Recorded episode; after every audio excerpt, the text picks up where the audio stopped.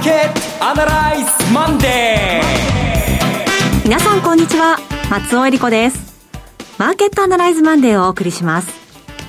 パーソナリティは金融ストラテジストの岡崎良介さん。岡崎良介です。今日もよろしくお願いします。そして株式アナリストの鈴木一之さんはお電話でのご出演です。鈴木さん。あこんにちは。鈴木一之です。どうぞよろしくお願いいたします。よろしくお願いします。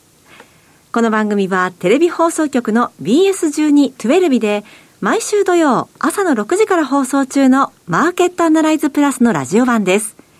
海外マーケット、東京株式市場の最新情報、具体的な投資戦略など耳寄り情報満載でお届けしてまいります。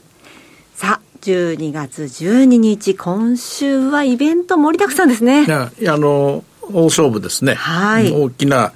展開ですね。もう、今日はこのあたりのところを、えー、サッカーの監督のように。サ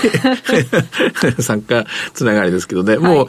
あの戦略とかってよりももう戦術的にこうなったらこうなると、1点取られたらこうするとか、はい、前半0-0だったらこうするとか、多分こんな感じだと思うんですよ、今週の戦い方はね。えー、えー、そういう意味では、なかなかに、えー、材料としていっぱいありますから。で、来年のことを考えるとやっぱりいいスタート切りたいところですから。そうですね。はい、あの、失敗のないように、まあ、失敗ないようにしようと思ったらね、あの、試合に出ないことが一番いいんですけど。守るのもまあ一つのね。一つのやり方ですけど、ねえー、やり方ですけれども、はい、そして鈴木さん、日本のマーケットの方はどうでしょうか？はい、あの、ブルグロースとかバリューっていうのをもう行ったり来たりずっとこの1年間続けていましたが、もう今やもうグロースもバリューもあまりなくなってきましたね。あのやはり業績の良いものをグロースからも、それからバリューからも、ピンポイントで業績の良いもの、それから業績の悪いものを選別していくっていうのが、かなりこの1、2週間強まっているような感じです。そうですね。今週は一体どうなっていくのか、今日もたっぷりお話伺いたいと思います。それでは番組を進めていきましょう。この番組は株365の豊かトラスティ証券の提供でお送りします。今週のストラテジー。このコーナーでは今週の展望についてお話しいただきます。はい。今週は13日に消費者物価指数、アメリカですね、CPI があって、そして14日に FOMC があるんですけども、勝負、勝負というかまあ、これ戦術的にはもう CPI はあの、手ぶらで入るわけにいかないと思うんですね。えええー、CPI にニュートラルで入ったらもう、えー、例えば、これ低かったら相場はリスクオンだし、はい、えー、高かったらリスクオフですから、そこから動こうと思っても無理なんで、うん、そういう意味じゃ戦術的には、とりあえず今日は買いから入んなきゃいけない。はい。あの、1枚しか持てないっていう人はこれはもう本当に徹夜しなきゃいけないってやつなんで、2枚持てるんだったら、まず今日は買いから入るんでしょうね。日米ともにリスクオンからまず入るんでしょうと。まあなんでかっていうとこれ、えー、一応リスク、あの、オフで入る人っていうのは今、明らかに分が悪くなってますので、はい。えー、仮にまあ、これでインフレ率がまた6.3だとか6.4で、ターミナルレートがまた0.25もうちょっと上になるっつって、売ったとってですね、ある程度のとこ知れてる形なんですよ。もうある程度一回壊れた後なんで、あの、そういう意味では株式市場が新たな、えー、今回の CPI と今回の FMC で新たな安値を、えー、向かっていくという、そういうシナリオは考えにくいと思うので、だとしたら、どっちにスキューがかかってるか、どっちにスキューがかかるっていうのはどっちに歪みがあるかっていうと、上方向、リスクオンの方に歪みがかかると。特に、歪みの対象としては、えー、テレビではちょっとお話したんだけども、今年というのはダウが圧倒的に強くて、ナスダックが圧倒的に弱かったんですけども、えー、ナスダックがだいぶ力を取り戻してきてるので、えー、今1枚買うならナスダックなんでしょうね。で、ただし1枚なんですよ。あの、2枚3枚と持たなきゃいけないところなんで、本当だったら2枚以上ポジションが必要な仕様になると思うんですね。戦い方はこんな感じですね。もしも CPI の予想が、えー、6%という、今回コアがですね、前年比で数字が来てて、前回6.3なんですけども、はい、予想通りもしくは5.9だったら、これで上にリスクオンされますから、その時に買っておいた1枚がこうそうするわけですね。うん、で、逆にまあ、最後のもう1枚はどっかというと、これは FOMC を見てから、ジョーカーを、ジョーカーみたいに切ればいいと。0.5の利上げ発表でと。えー、その後、0.75でなきゃいいなとか、えターミナルレートも、まあ、5.25までであればいいんじゃないかと思うんですけどね、そういうの発表を見てからもう一枚重ねていってもまだいけると思いますね。逆に当てが外れた時は、とりあえず、えー、CPI が悪かったと。で、今日買った1枚がですね、えー、損になりました。つったら、今度は FOMC に勝負でもう1枚、FOMC の前に1枚買うんでしょうね。2枚買った形になりますと。2枚買って FOMC を待つ。FOMC はおそらく時間的に言うと2回の発表になるんでしょうから、はい、えー、金融政策の発表があって、その後 FOMC の見通しが発表になるんですね。で、えー、あの、金融政策の決定は0.5での可能性が高いので、0.75になっちゃうとこれ失敗なんですけども、0.5であれば一旦買い戻しになりますから、そこで一回逃げれますから、あの、CPI で間違えたとしてもね、そういう戦術の形ですね。逆にまあ、あの0.5でさらに FOMC の見通しが良ければ、えー、そんな悪くななかったらもう一回高値を取ってくると。いずれにしてもここでリバウンドを取りに行こうという作戦ですから、リバウンドは明らかに今はナスタックです。ダウじゃないですね。で、ナスダックをロングしながらダウを、まあなんだったらダウをショートしてもいいです。リスクを取りたくない人は、えー、ダラエクイバレントつって、今だったら1対3ぐらいなんですかね。えー、だからダウ1枚にナスダック3枚ぐらいなんですかね。これぐらいのポジションで、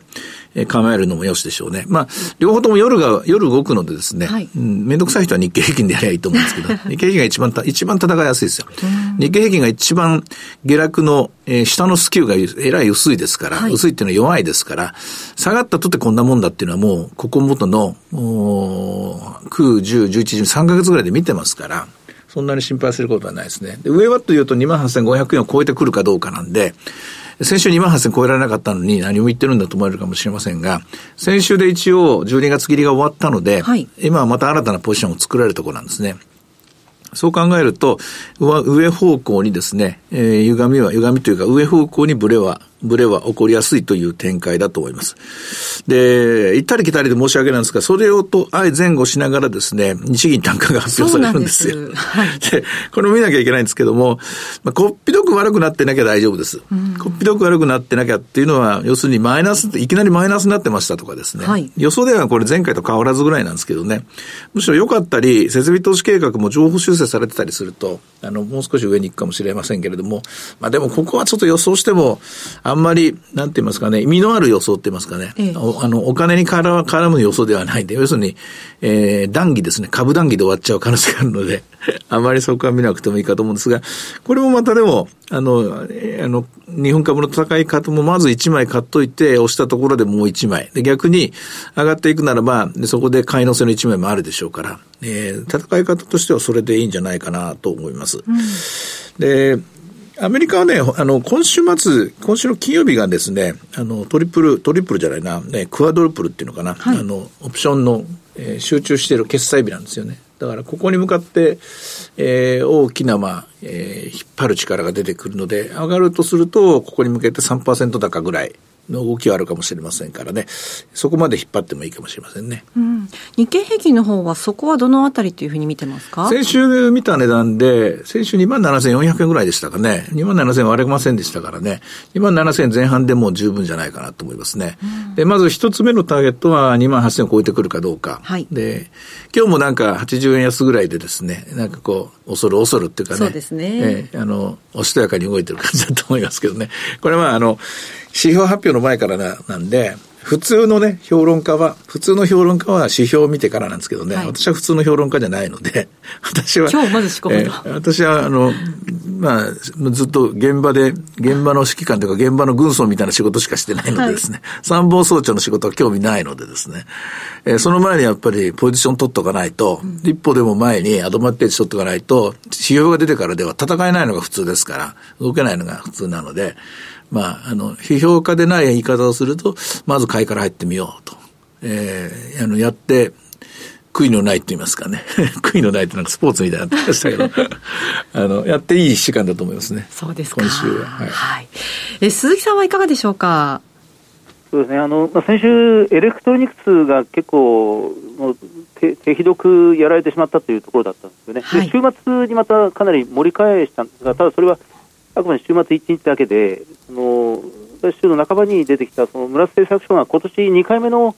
そのスマホ市場の下方修正、まあ、デバイスが弱いということを、まあ、ちょっとそのインタビューで、えー、答えたで、ブルームバーグのインタビューに答えただけで、そのエレクトロニクスが全面的に売られると、特に部品のところは弱いということになってしまったのが、やっぱりちょっとここの分野があの売り圧力強いですね。で、まあ、あのアメリカがちょっと回復だけで、週末金曜日、半導体株が大幅高したっていうところは、やっぱりマーケットの期待は、その2023年も半導体っていうところで、そのまあ溢れ返ってると、充満してるっていうのは、それよく改めて分かったんですが、まあ今日もまた少し弱い弱さが残ってますんで、ここはまだしばらく不安定な動きっていうのは、ぎくしゃく続くでしょうね。あの私はあの半導体、来年はずいぶん盛り返してくるんだろうなというふうにあの思うんですが、うん。まだそこまでは、まあ、整っていないと、固まっていないなという感じがします、全体内需のところは、はい、あの非常に日に日に強くなっている、特に小売関連のところが、日本の株式市場に関してはとても強いので、はい、あのここはあのその景気の後退懸念というのが世界的に溢れてますが、まあ、日本にとっては数少ないよりどころですね、日本国内の消費は今のところはそんなに弱くないというのを確認された、まあ、先週、先々週の2週間、1週間の動きだったように思いますね。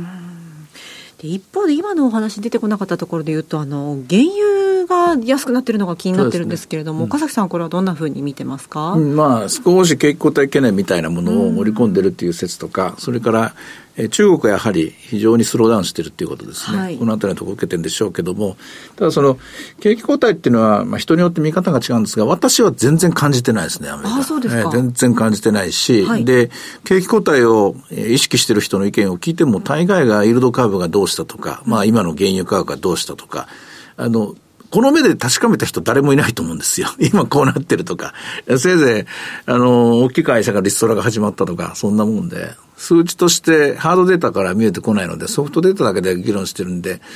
あの、普通、景気後退っていうのは1年前ぐらいから、やっぱりなんだかんだ言って、えー、背骨、アメリカの場合でも日本でも背骨、はい、製造業ですね。ここに現れるんですけども、今のところここに全然現れてないので、私はその景気後退派とは全く一線を隠してマーケットを見てます。鈴木さんが懸念されている半導体については、半導体は単純に在庫調整が、在庫循環がまだ回転している途中なんで、うん不安定な動きで、まあこれはいつものことだと思います。一回回転し始めたんですけども、えっ、ー、と、二度目の回転が今止まってると。あの、在、あの、在庫循環図ってのあるでしょう。横軸に生産を取って、縦軸に在庫を取ってってやつですけどね。はい、これがぐるぐるっとこう半時計回りに動くんですけども、今これが、あの、何証言って言うんだっけな、忘れちゃったけども、左上の方で止まっちゃってるんですね。これがぐるっと回転して、まあ今まだ生産が止ま止まってるとこですから、あの停滞してるとこなんで、生産がもう少し増えてこないとみんな強気にならないんでしょうけども、まあ、これはちょっと時間がかかるとこだと思いますね。それからもうちょっと先、こう中長期でお話をしていきますと、アメリカの長期金利、こう見通しどうなっていくでしょうか、うん、これはもう完全に落ち着いたと思いますね。あの今年2022年っていうのは、はい、あの金融政策がそれまでの2012年から10年間続いたハト派モードの中での金融政策、ハト派モードの中での債券市場っていうのが完全にひっくり返った。はいところなんですね。このハト派モードっていうのはどうやって測るかっていうと、これは実質金利のマーケットを見なきゃいけないんですね。物価連動国債の利回りというのが、えー、ある時はマイナスになったり、えー、通常でも、あの、中立金利よりも下で、実質の中立金利よりも下でって言った方がいいかな。実質の中立金利っていうのは、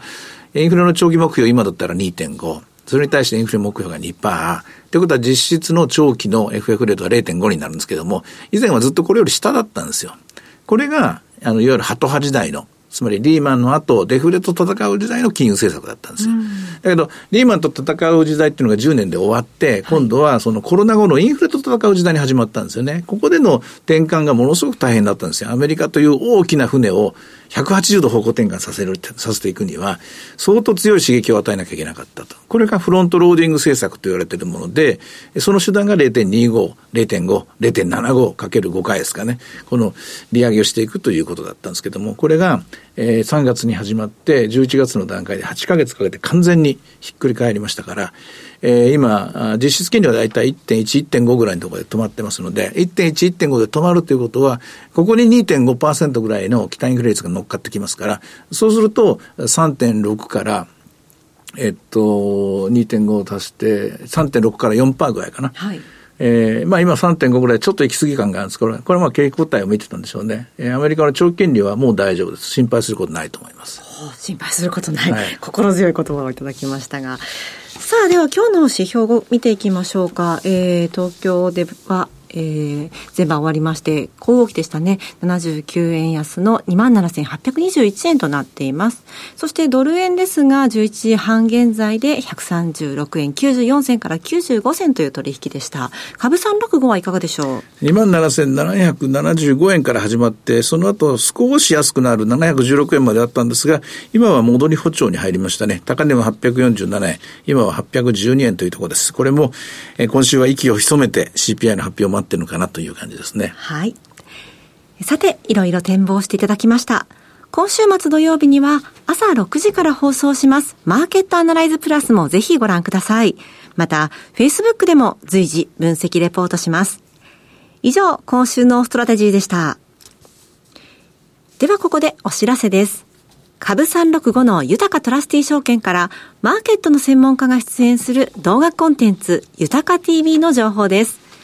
豊かトラスティ証券は投資家の皆様の一助にと動画コンテンツの充実を図っています。岡崎良介さん、大倉隆さんなどスペシャリストが株式や為替、商品マーケットを解説する動画をタイムリーにお届けしています。さあ、こちらでは岡崎さんアーカイブ動画配信中ですけれども、はい、次の配信どんなお話ですか？あのここのところですね、はい、実はすごく難しい話ばっかりしてるんですよ。今日もちらほら出ましたけどね、はい、中立金利とか実質金利とか、もうなんとか金利がいっぱい出てきて、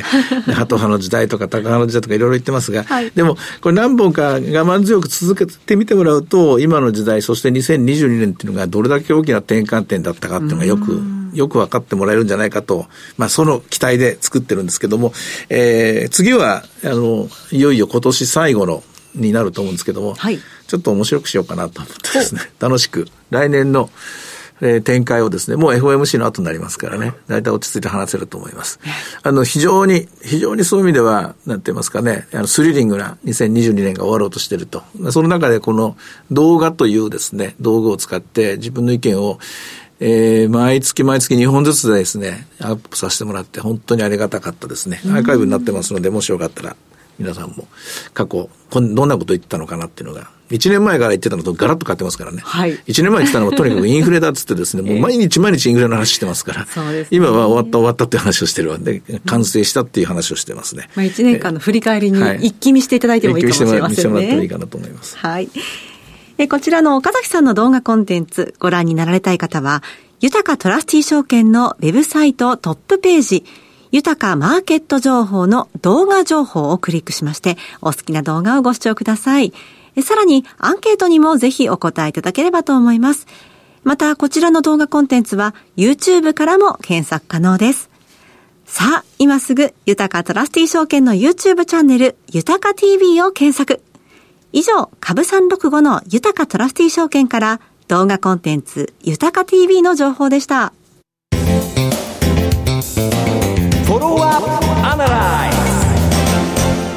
それでは鈴木さんの注目企業の時間です。お願いします。えっとはい、あの今日ご紹介する銘柄は企業はあのみずほメディです。えー、銘柄コード4595のみずほメディです。あの、はい、こちらは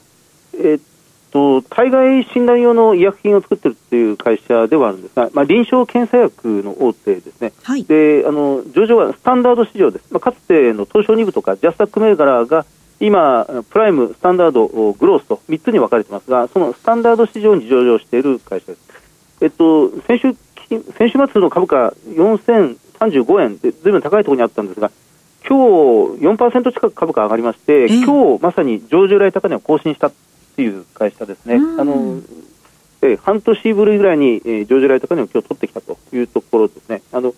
えー、っと史上最高利益更新です。で時価総額は380億円ぐらい。で売上が140億円ぐらいっていう会社なんですが、